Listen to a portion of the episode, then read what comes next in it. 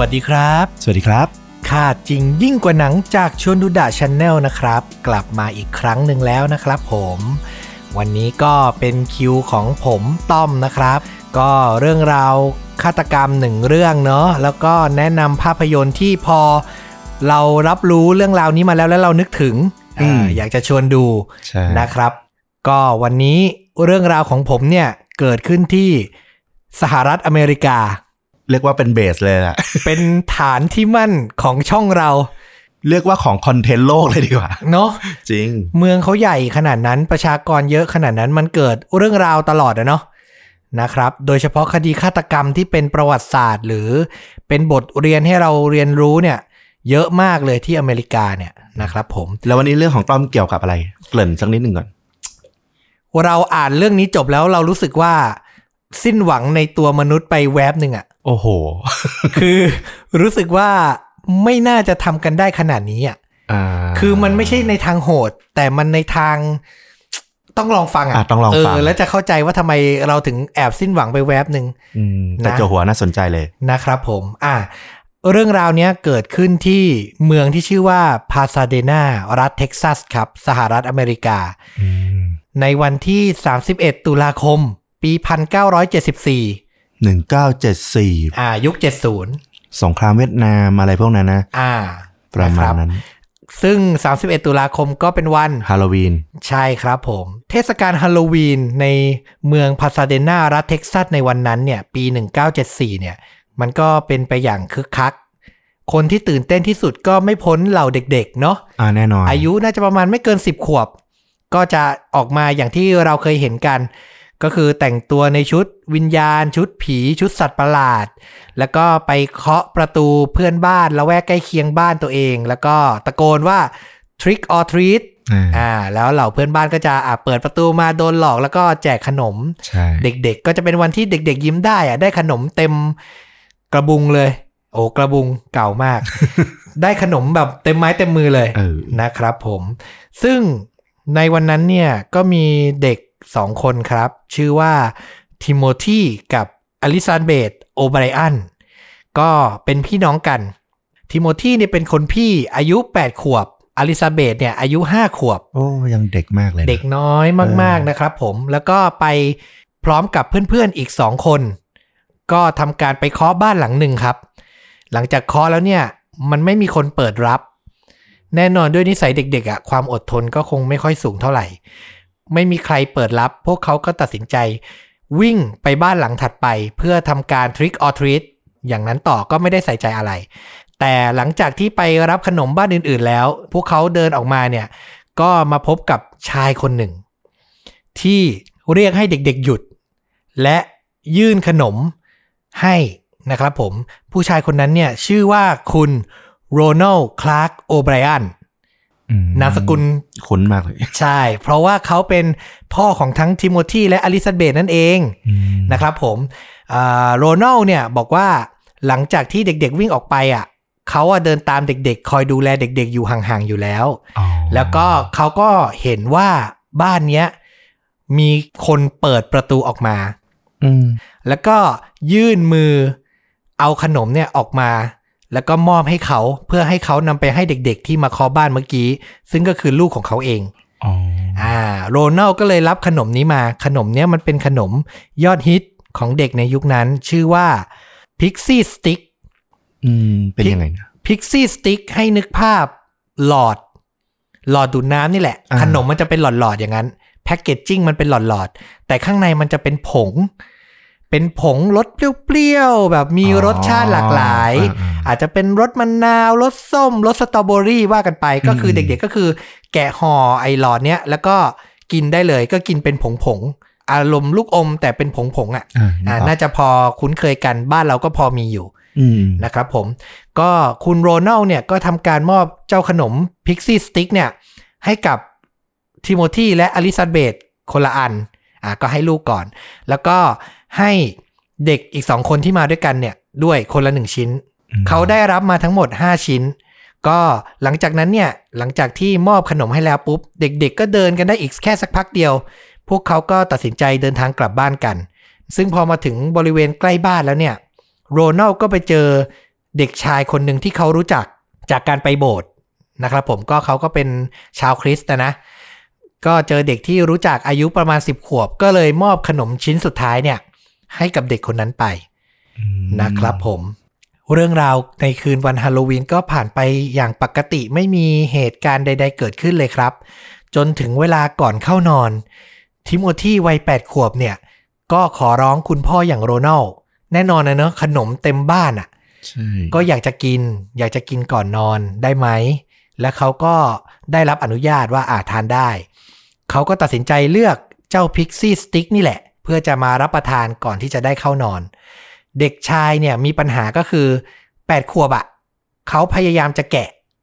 แล้วแบบเหมือนแพ็กเกจจิ้งมันอาจจะแน่นไปด้วยแมกนีบด้วยอะไรก็ตามอืมแกะเองไม่ได้ คุณโรนัลเนี่ยก็เลยทำการช่วยครับ ช่วยให้ลูกแกะแล้วก็กินเข้าไปด้วยความสุข แต่สิ่งที่แปลกหลังจากนั้นก็เกิดขึ้นครับ คือหลังจากทิโมธีกินผง Pixy Stix เข้าไปเนี่ย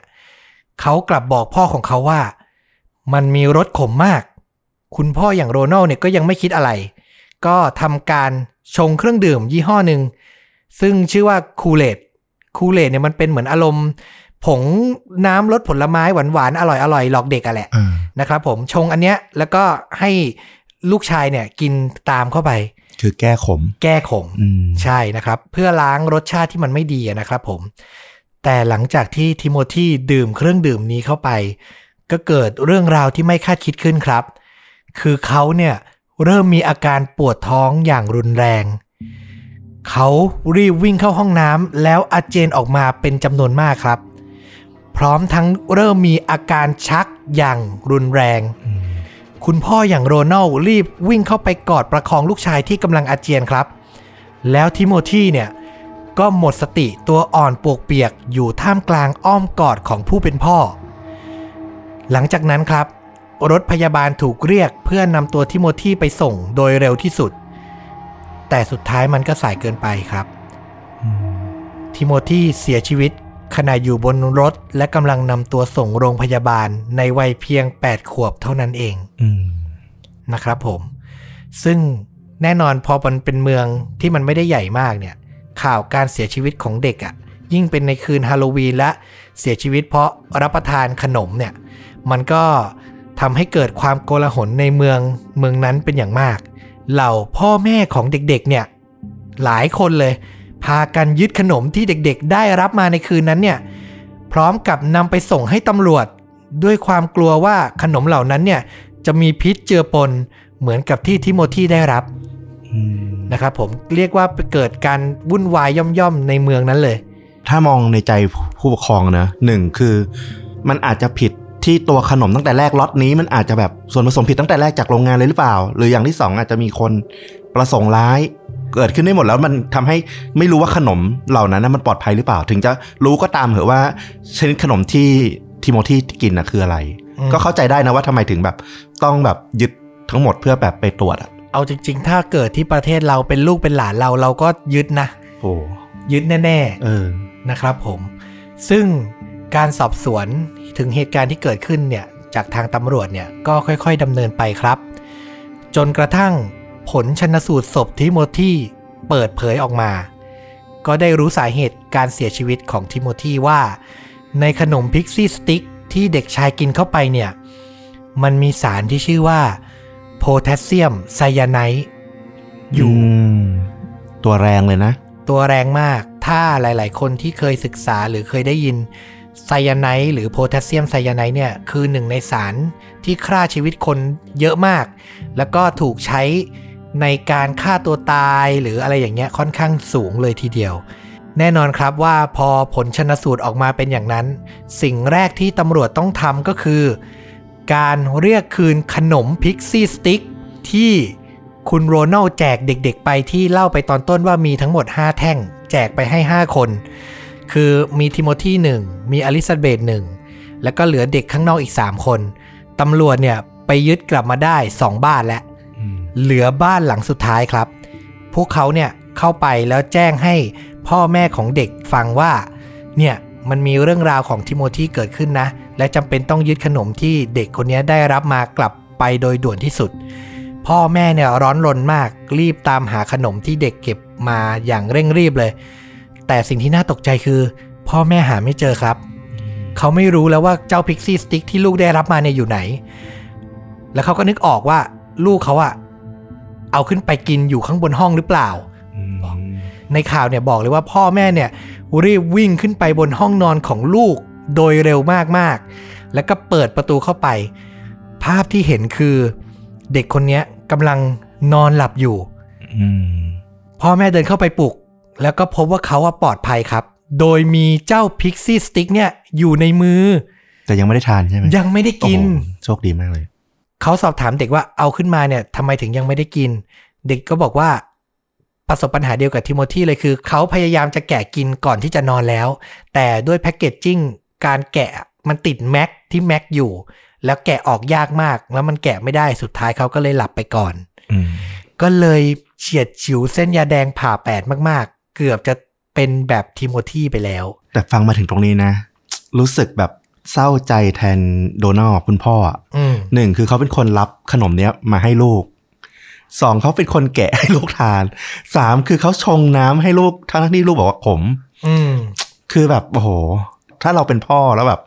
เราเจอเหตุการณ์แบบนี้เราแบบทรมานจิตเออใจทรมานเนอะจิตใจมากเลยนะอ่า ลองฟังกันต่อนะครับ จากการตรวจสอบแท่งขนมทั้ง4แท่งที่เหลือเนี่ย ก็พบจริง ๆ ครับ ว่ามีผงโพแทสเซียมไซยาไนด์อะ อยู่ด้านบน คือด้านบนเป็นผงโพแทสเซียมไซยาไนด์แล้วด้านล่างถึงจะเป็นผงขนมจริง ซึ่งไอ้ผงไซยาไนด์ที่อยู่ด้านบนเนี่ย มันมีขนาดสูงถึง2นิ้วอะอื้อหือเขาบอกว่าปริมาณไซยาไนด์ที่อยู่ในขนม Pixy Stix ที่ทีโมธีกินเข้าไปอะ ปริมาณมันสามารถทำให้ผู้ใหญ่อะ เสียชีวิตได้มากถึง2คน แล้วนี่เด็กตัวเล็กซึ่งรับประทานเข้าไปแล้วเกิดอาการทันที ซึ่งหลังจากนั้นเนี่ยตำรวจก็ต้องรีบสอบสวนแล้วล่ะ มันบ่งชี้ชัดแล้วว่าขนมที่โรนัลได้รับมาเนี่ย มันถูกวางยาแน่ๆนะครับผมตำรวจก็ทำการสอบถามโรนัลว่าบ้านหลังเนี้ยที่เขาไปรับขนมอะอยู่ที่ไหน แต่โรนัลเนี่ยให้การว่าเขาจำไม่ได้แน่ชัดครับ ว่าบ้านหลังไหนที่เป็นคนให้ขนมนี้กับเขา เพราะว่าเขาพาเด็กเดินในวันฮาโลวีน น่าจะไปหลายบ้านๆมันก็คือแค่บ้านหลังหนึ่งอะ อืมตำรวจเนี่ยก็เลยสอบสวนต่อ แล้วก็เริ่มพบว่าโรนัลและลูกๆ และเพื่อนๆของลูกๆ เนี่ย เดินไปบนถนนทั้งสิ้นเนี่ย แค่สองสายเท่านั้น ก่อนจะกลับบ้าน ถือว่าเป็นปริมาณที่ไม่ได้มากขนาดจะจำไม่ได้หรือเปล่าอืมอืมนะครับผมและสาเหตุที่เขาเดินแค่ถนนสองสายเนี่ยก็เพราะว่าระหว่างที่เดินไปอะฝนมันเริ่มตก เขาก็เลยพาลูกกลับบ้าน ตำรวจก็เลยคาดคั้นบอกโรนัลว่าไปงั้นเราไปเดินเช็คกันทั้งเส้นถนนสองเส้นเนี้ย ที่คุณบอกว่ามีบ้านหลังหนึ่งมอบให้เลย เราไปเดินเช็คกันเลย มันน่าจะนึกออกนะมันแค่สองเส้นเอง นั่นแหละ เขาก็เลยตัดสินใจออกลงพื้นที่กันจริง ๆ เดินวนอยู่ทั้งหมด3รอบ3รอบเต็มๆกับถนนสองสายนี้อืมสุดท้ายโรนัลก็พาเจ้าหน้าที่ตำรวจไปหยุดอยู่ที่บ้านหลังหนึ่งและเขาบอกว่าเขาจำได้แล้ว บ้านหลังนี้แหละ ที่ให้ขนมกับเขา แต่ถามถึงหน้าเจ้าของบ้านเนี่ยเขาบอกเลยว่าเขาจำไม่ได้ เพราะในคืนนั้นเนี่ยเจ้าของบ้านไม่ได้เปิดไฟ เพียงแค่เปิดประตูและยื่นมือออกมามอบขนมให้เขาเท่านั้น แต่เขาจำได้ว่าแขนของชายผู้เนี้ยมีขนดก แค่นั้นเองนี่คือสิ่งที่เขาจำได้ตำรวจจึงรีบทำการสืบสวนต่อเพื่อหาเจ้าของบ้านตัวจริงนะครับ แล้วก็พบว่าเจ้าของบ้านเนี่ยมีชื่อว่าคอตนี่เมลวิน เขาเนี่ยทำงานเป็นผู้ควบคุมการจราจรทางอากาศอืมอยู่ในสนามบินครับ และคุณคอนนี่เนี่ยก็ยืนยันว่าตัวเองเนี่ยในคืนวันฮาโลวีนเนี่ยทำงานอยู่ที่สนามบินจนถึงห้าทุ่ม มีพยานรู้เห็นมากมาย ซึ่งสุดท้ายเนี่ยตำรวจก็ไปพิสูจน์กับพยานต่างๆ และก็พบว่ามีพยานให้การยืนยันว่าคอตนี่เมลวินอยู่ที่สนามบินเนี่ยมากถึง 200 คนอืมแน่นอนว่ามันก็ทำให้เขาเนี่ยหลุดจากการเป็นผู้ต้องสงสัยไป การสืบสวนขั้นต่อมาตำรวจเริ่มหันกลับมาสงสัยในตัวโรนัลโอไบรอันพ่อของทิโมธีนี่แหละเป็นหลัก หลังจากสืบค้นข้อมูลตำรวจก็ได้พบข้อมูลสำคัญว่าโรนัลเนี่ยเป็นหนี้มหาศาลถึง 1 0 0 0 0แสนดอลลาร์ซึ่งในยุค 70 เนี่ย เทียบค่าเงิน กับยุคปัจจุบันเนี้ยมันจะเท่ากับประมาณ 520,000 ดอลลาร์ หรือ 15 ล้าน6แสนบาทไทยในยุคนี้นะครับผม และย้อนหลังไป 10 ปีเนี่ยโรนัลเนี่ยเปลี่ยนงานมามากถึง 21 งาน คือมีปัญหาเรื่องงานเรื่องเงิน งานปัจจุบันของเขาคือการเป็นพนักงงานในร้านแว่นตา ซึ่งก็กำลังถูกสงสัยว่าเป็นคนขโมยของในร้าน และกำลังจะถูก ไล่ออกอยู่แล้ว รถยนต์ที่ใช้ก็กำลังจะโดนยึด นอกจากนี้สิ่งที่สำคัญมาก ข้อมูลที่สำคัญมากคือโรนัลเนี่ยเริ่มทำประกันให้ลูกทั้งสองคน ในช่วงหนึ่งเดือนก่อนที่ทิโมธีจะเสียชีวิต เป็นวงเงินคนละ 20,000 เหรียญและพอมาถึงเวลาหนึ่งวันก่อนที่ทิโมธีจะเสียชีวิต เขาก็ได้ทำการเพิ่มวงเงินประกันให้ลูกทั้งสองอีก 20,000 เหรียญ ซึ่งทั้งหมดเนี้ยภรรยาของเขาไม่ได้ทราบเรื่องเลยว่ามีประกันนี้อยู่ นอกจากนี้ตำรวจยังสืบเพิ่มจนรู้ว่า ในเช้าวันถัดมาหลังจากทิโมธีเสียชีวิตเนี่ย สิ่งที่โรนัลทำคือ เขาโทรหาบริษัทประกัน เพื่อสอบถามเรื่องผลประโยชน์จากประกันชีวิตของลูกตัวเองทันทีครับ คนเป็นพ่อที่เพิ่งสูญเสียลูกไปยังไม่ถึง 24 ชั่วโมงอะ่ะทำไมจะต้องเร่งรีบถามเรื่องประกันมากขนาดนั้น นอกจากนี้ครับ ในช่วงก่อนถึงวันฮาโลวีนเขายังทำการเข้าไปในร้านขายเคมีพันเพื่อสอบถามเกี่ยวกับไซยาไนด์แต่ไม่ได้ซื้ออะไรออกมานะ แต่เข้าไปสอบถามไว้แล้วด้วยนะครับผม ซึ่งการกระทำทั้งหมดอะ มันชี้ชัดมากๆว่าผู้กระทำผิด ก็คือโรนัลคลาร์กโอไบอันนั่นเองตำรวจเชื่อว่าแรงจูงใจในการฆ่าลูกชายของเขาก็คือทำเพื่อเอาเงินประกัน และเขาทำการมอบขนม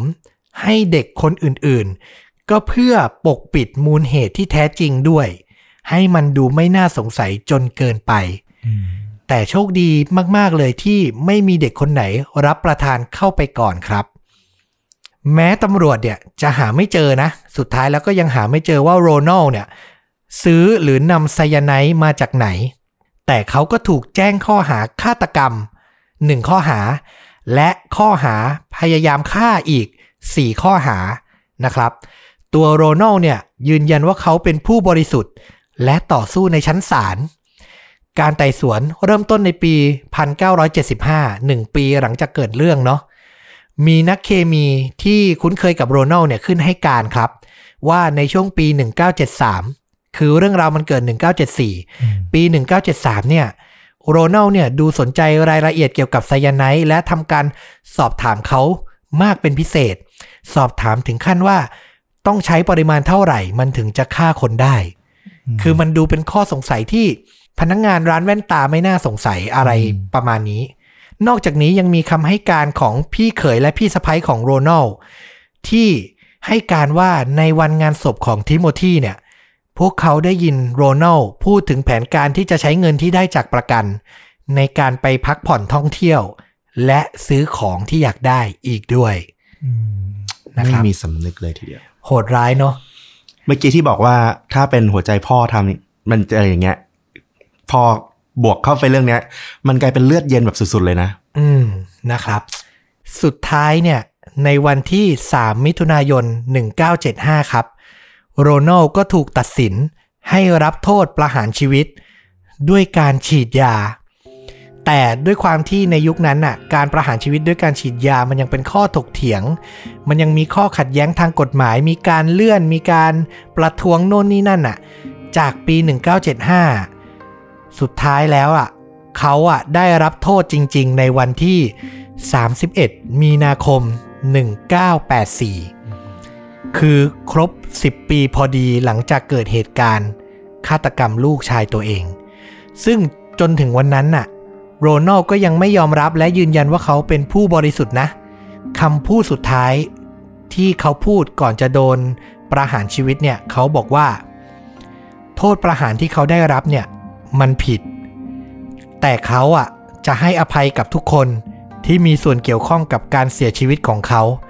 และขอให้พระเจ้าอวยพรทุกคน สุดท้ายเขาก็ได้รับโทษทันไปในที่สุดครับ เนี่ยถึงบอกว่าอ่านเจอเรื่องนี้แล้วหมดหวังกับมนุษย์ไปแวบหนึ่งอะ่ะคือเด็ก 8 ขวบที่ใช้ชีวิตอย่างสนุกสนานและไม่ได้เป็นพิษเป็นภัยกับใครอะ่ะแล้วมาเจอคนที่ควรจะต้องรักและดูแลเขามากที่สุดทำอย่างเนี้ย คือฟังแล้วมันแบบแย่มากในความรู้สึกเรา ไม่อยากให้เรื่องนี้เป็นเรื่องจริงอะ่ะ อยากให้คำที่โรนัลพูดว่าเขาเป็นผู้บริสุทธิ์อะเป็นเรื่องจริงเลยอะเอาจริง ๆ คือรู้สึกว่ามันไม่ควรจะเกิดขึ้นอะการฆ่าลูกตัวเองเพื่อเอาเงินประกันอะผลกระทบมันไม่ได้จบแค่ตัวโรนัลหรือทิโมธีนะ แล้วก็ไม่ได้แค่สังคมด้วย ตัวภรรยาของเขาอะคนเป็นแม่ที่ไม่รู้เรื่องอะแล้วรู้ว่าลูกชายตัวเองตายเพราะสาเหตุอะไร ที่สำคัญอะอลิซาเบธอายุห้าขวบอะ จะโตขึ้นมาแบบยังไงอะที่แบบรู้เรื่องอย่างเงี้ย ซึ่งสองแม่ลูกเนี้ยก็บทสรุปก็คือหลังจากโรนัลได้รับโทษแล้วเนี่ยนะครับ ทางภรรยาก็ทำการหย่าร้าง แล้วก็ไปเริ่มต้นชีวิตครอบครัวใหม่กับสามีคนใหม่อืมแล้วก็สามีคนนี้ก็รับดูแลอลิซาเบธเป็นอย่างดีด้วยอืมอะอันนี้ก็ยังถืว่าก็ยังถือว่าโชคดีในระดับหนึ่ง อย่างหนึ่งที่ที่อยากนั่นนะนะ ถ้าคุณเป็นคนแบบที่เป็นโรนัลอะถ้าคุณกำลังอยู่ในสภาวะแบบนั้นอะ คุณไม่ควรใช้เวลาหนึ่งปีในการคิดทบทวนเพื่อฆ่าลูกอะจริงคุณควรจะแบบใช้เวลาหนึ่งปีนั้นน่ะสักจุดหนึ่งคอยยังคิดตัวเองว่ามันมีทางอื่นอีกไหมอะคือเราเข้าใจนะคนที่เขาแบบมีปัญหาทางเศรษฐกิจแล้ว ชั่ววูบแล้วเขาอาจจะตัดสินใจทำร้ายตัวเองหรืออะไรอย่างเงี้ย แต่อันเนี้ยมันคือเกินกว่านั้นไปอีกไงมันไม่ใช่การทำร้ายตัวเองด้วยนะ มันคือการแบบอีกอย่างที่สงสารไม่ลงนะคุณก็มีสิทธิ์พาครอบครัว หายไปก็ได้หนีไปก็ได้ ล้มละลายไปเลย ใช่โดนหรืออะไรก็ได้ฟ้งปเลยคือชีวิตมันมันก็มีทางเลือกมากกว่านั้น อีกอย่างพอฟังว่าในงานศพเขาบอกว่าจะเอาเงินไปเที่ยวอะ คือมันไม่ได้อืมเข้าใจเข้าใจ ก็ฟังไว้เป็นอุทาหรณ์ละกัน แล้วหวังว่ามันจะเป็นเคสสุดท้ายที่จะเกิดขึ้นในแบบนี้นะครับอืมสำหรับภาพยนตร์ที่ผมอยากแนะนำอืมนะครับผมหลังจากฟังเรื่องเนี้ยคิดอยู่คำเดียวคือ ขออภัยนะคุณผู้ฟัง พ่อนี่มันมาจากนรกอะ่ะอืมคือมันเป็นพ่อจากนรกอะ่ะอืมเออ ก็เลยพยายามหาหนังที่มันแบบ ไม่เอาเรื่องจริงและไม่เอาดูแลวจิตตกอะมันมีแม่หนังที่แบบพ่อมาจากนรก พ่อแม่มาจากนรกแล้ว บ้าบอแล้วไม่มีเหตุผลใด ๆ จะทำร้ายลูกแล้วก็ดูเอามันไปเลยอืมอืมมีไหมอืมอืมไปเซิร์ชมา เจอจนได้ครับ นั่นคือเรื่อง ภาพยนตร์เรื่องนี้เป็นภาพยนตร์ในปี 2017ก็ไม่นะชื่อเรื่องง่ายมาก Mom and Dad อืมเป็นหนังสยองขวัญต้องบอกว่าเกรด B เลยอ่าแต่ดาราที่เล่นเนี่ย เกรด A บวกครับ ใครนำแสดงโดยนิโคลัสเคชกับเซลมาแบลร์เออจำเซลมาแบลร์ได้ไหมเออเออเออเออเซลมาแบลร์เนี่ยหลาย ๆ คนน่าจะจำเธอได้ก็จาก Hellboy Hellboy เวอร์ชั่นแรกนะ ก็เล่นเป็นนางเอกเลยอืมนะครับผมแล้วก็มีบทเล็ก ๆ น้อย ๆ ในหนัง วัยรุ่นหลาย ๆ เรื่อง แต่ทุกคนเห็นหน้าน่าจะร้องอ๋อเหมือนกันนิโคลัสเคชกับเซลมาแบร์เนี่ย เล่นเป็นพ่อแม่จิตหลุดเลยครับ เรื่องย่อมันอย่างนี้เลยครับผม ก็คือเกิดขึ้นที่เมืองหนึ่งของสหรัฐอเมริกานะครับ ครอบครัวครอบครัวเนี้ยก็มีพ่อแม่และลูกชายกับลูกสาวอย่างละหนึ่งคนอืมนะครับผม แล้วก็วันหนึ่งเนี่ยมันก็เกิดคลื่น มีคลื่นวิทยุ ปริศนาที่ส่งผลกระทบต่อสมองอ๋อ พอคลื่นเนี้ยส่งออกมา ส่งผลให้สารหรือต่อมชนิดหนึ่งในสมองของคนที่เป็นผู้ใหญ่อะถูกทำลาย แล้วความรู้สึกที่อยากจะปกป้องลูก หรืออยากจะดูแลทนุถนอมลูกอะหายไปและกลายเป็นเหมือนกึ่งกึ่งๆซอมบี้อะและก็ออกฆ่าลูกตัวเอง เรื่องราวมันเกิดขึ้นคือ พ่อแม่อะอยากฆ่าลูกตัวเองอะทั้งเมืองนี้เลยพอดโคตรเกลียดเบียร์เนี่ยเราถึงบอกว่าพอ พอเราอ่านเรื่องราวแล้วอะเราอยากจะดูหนังอะไรที่มันหลุดไปเลยอะ เราไม่อยากให้มันเป็นเรื่องจริงอะ แล้วเรื่องเนี้ยมันบำบัดเราได้ เรารู้สึกว่า ใช่ คือเปิดเรื่องมามันก็จะเป็นแบบอารมณ์แบบเด็กนั่งอยู่ในห้องเรียนอะ แล้วอยู่ดีๆ พ่อแม่ของเด็กทุกคนอะ ก็พังประตูกระจกพังโรงเรียนเข้ามาแล้วมาฆ่าลูกตัวเองอะมหรือหญิงสาวที่อยู่ในห้องคลอดอะ พอคลอดลูกออกมาก็เอามีดผ่าตัดของหมออะ จะทำลายลูกตัวเองอะอืมคือมันเป็นเรื่องราวที่ใหญ่โตในเมือง แล้วมันก็ตัดมาที่บ้านหลังนี้อืมแล้วก็ให้เราเห็นว่าทั้งพ่อทั้งแม่คือนิโคลัสเคชกับเซลมาแบร์เนี่ย โดนผลกระทบของไอ้เจ้าคลื่นปริศนานี้เหมือนกัน และจะฆ่าลูกตัวเองเหมือนกัน เด็กผู้ชายหนึ่งคน เด็กสาววัยรุ่นหนึ่งคน ก็ต้องหาทางเอาตัวรอดออกจากบ้านที่เป็นที่ที่เชื่อว่าจะต้องอบอุ่นที่สุดอืมแต่คราวเนี้ยอันตรายที่สุดและต้องออกจากบ้านนี้ให้ได้ เนี่ยคือพล็อตเลยอืม ต้องบอกว่าเรด R นะ และ Rotten Tomato อะ เว็บวิจารณ์ภาพยนตร์อะ ให้เปอร์เซ็นต์คำวิจารณ์มากถึง 71%นะอืมถือว่าสูงนะ ไม่ธรรมดานะครับ ไม่ธรรมดาไม่แต่บกพอเลยฟังพอแล้วก็เออก็น่าดูนะน่าสนุก มันคือซิมโบลิกคือการตั้งคำถามกับความเป็นครอบครัวแหละอืมว่าถ้ามันเกิดเหตุการณ์เนี้ย ถ้าพ่อแม่ไม่รักลูก ถ้าพ่อแม่จะทำลายลูกล่ะอืม ความสัมพันธ์มันจะยังเป็นยังไงหรือเปล่า มันก็คงมีบางอย่างที่ซ่อนอยู่ในหนังที่เราต้องไปหาคำตอบแหละ มันก็คงสอดแทรกอยู่ท่ามกลางความลุ้นระทึกและความโหดร้ายรุนแรงนั่นแหละอืมเออเนี่ยคือยิ่งนิโคลัสเคจเล่นด้วยอะ่ะ แม้หลังๆ เขาจะเล่นหนังเละเทะก็เหอะ แต่ก็ยังน่าดูอยู่ดีอืมนะครับผมดีเนี่ยดีก็เลยแนะนำกันเดี๋ยวจะแปะเทรลเลอร์ไว้ใต้คลิปเหมือนเดิมนะครับกับ Mum and Dad ภาพยนตร์ในปี 2017 นะครับผม อะ ฟังเรื่องราวแนะนำภาพยนตร์ให้อารมณ์หายขุ่นมัวหายจิตตกกันนิดๆหน่อยๆ ปรับมูดได้เลยแหละ ปรับมูดได้ให้มันดีขึ้นนะครับผม แต่ก็ใครที่ชอบเรื่องราวประมาณนี้ ก็กลับมารับฟัง จากทั้งต้อมทั้งฟลุกได้ใหม่ในคลิปต่อๆไป กับค่าจริงยิ่งกว่าหนัง และเรื่องจริงยิ่งกว่าหนังด้วยนะครับ จากชวนดูดะช n แนลฝาก Subscribe กดติดตามเหมือนเดิมนะครับ YouTube Facebook b l o g i t Spotify ได้ครบถ้วนเหมือนเดิม ขอบคุณที่รับฟังมาจนถึงตอนนี้ ถ้าใครรับฟังมาจนถึงประโยคนี้ รักมากรักมาก กลับขอบมาคุณมากนะครับผมกลับมาพบกันใหม่ในคลิปต่อๆไป สวัสดีครับ สวัสดีครับ